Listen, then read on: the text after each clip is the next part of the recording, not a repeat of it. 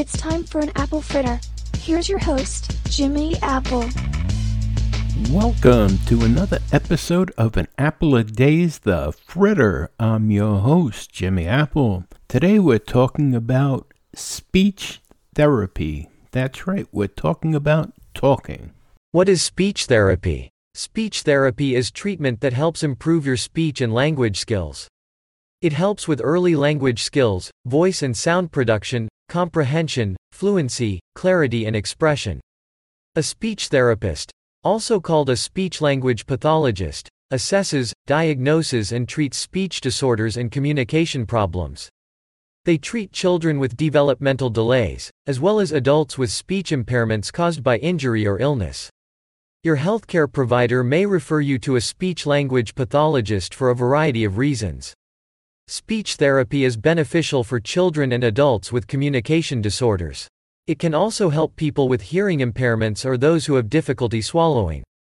Your healthcare provider may recommend speech therapy to help with aphasia.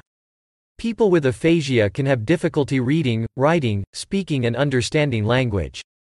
The condition can develop when areas of your brain that process language are damaged by stroke or injury. Apraxia. People with apraxia know what they want to say, but have trouble forming the words.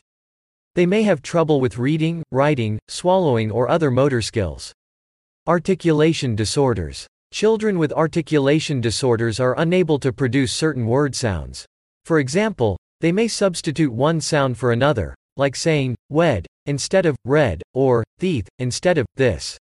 Early intervention speech therapy can help with articulation disorders. Cognitive communication disorders. When the area of your brain that controls your thinking ability is damaged, it can result in difficulty communicating. People with cognitive communication disorders may have issues with listening, speaking, memory, and problem solving. Dysarthria. Sometimes, the muscles that control your speech become weak due to stroke, multiple sclerosis, MS, amyotrophic lateral sclerosis, ALS, or other nervous system disorders. People with dysarthria may have slow or slurred speech. Expressive disorders. People with expressive disorders may have difficulty getting words out or conveying their thoughts. Expressive disorders are linked to stroke or other neurological events, developmental delays, or hearing loss. Fluency disorders. Fluency disorders disrupt the speed, flow, and rhythm of speech. Stuttering, speech that's interrupted or blocked, is a fluency disorder. So is cluttering, speech that's merged together and fast. Receptive disorders. People with receptive disorders have difficulty comprehending or processing what others are saying. As a result, they may have a limited vocabulary, trouble following directions, or they may seem uninterested in conversation. Resonance disorders. Conditions affecting your oral or nasal cavities may block airflow and alter the vibrations responsible for sound. Resonance disorders are linked to cleft palate, swollen tonsils, and other conditions that affect the structure of these body parts. If your healthcare provider suspects that you or your child has a speech disorder, they'll recommend some initial screenings. These tests will help determine the underlying cause. For example, if your child has trouble communicating, your healthcare provider will find out if it's due to a speech disorder or a hearing problem. If your child passes the hearing test, then your healthcare provider will likely refer them to a speech language pathologist. What happens during speech therapy depends on several factors, including your age and type of speech disorder you have. For children, it usually involves play, such as sequencing activities or language based board games. For adults, it's focused on improving or rebuilding particular skill sets. Your speech language pathologist will recommend appropriate treatment based on your unique situation. There are many different approaches and categories of speech therapy, and your healthcare provider will find one that works best for you. There are a number of speech therapy techniques that your speech language pathologist may use to treat your condition. Treatment varies significantly for each person, depending on the type of speech disorder they have. Your speech pathologist will develop a detailed plan of care specific to you or your loved one's needs. Kids and adults alike can practice speech therapy techniques at home. Your healthcare provider can recommend exercises for your specific condition. Some general techniques for children and adults include activities to try with your child at home, read to your child, Reading to your child is a wonderful way of developing their speech and language skills. If they're old enough to read, let them read back to you. If they're too young to read the words, let them explain what they see in the pictures. Have your child point to the pictures that you name for them, or have them name pictures you point to. Reduce screen time. Research shows that watching too much television can delay language development. The best way to teach your child proper speech is by modeling speech and language to them directly. Be attentive and patient. If your child has a speech disorder, it's important to be patient. Don't push them to get the words out.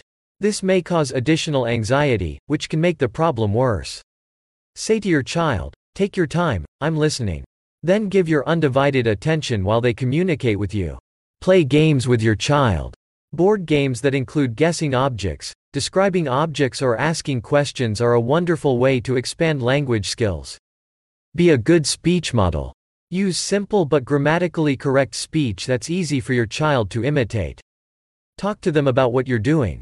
Label shapes, colors, clothing items and body parts. Adults with speech disorders can also benefit from at-home exercises.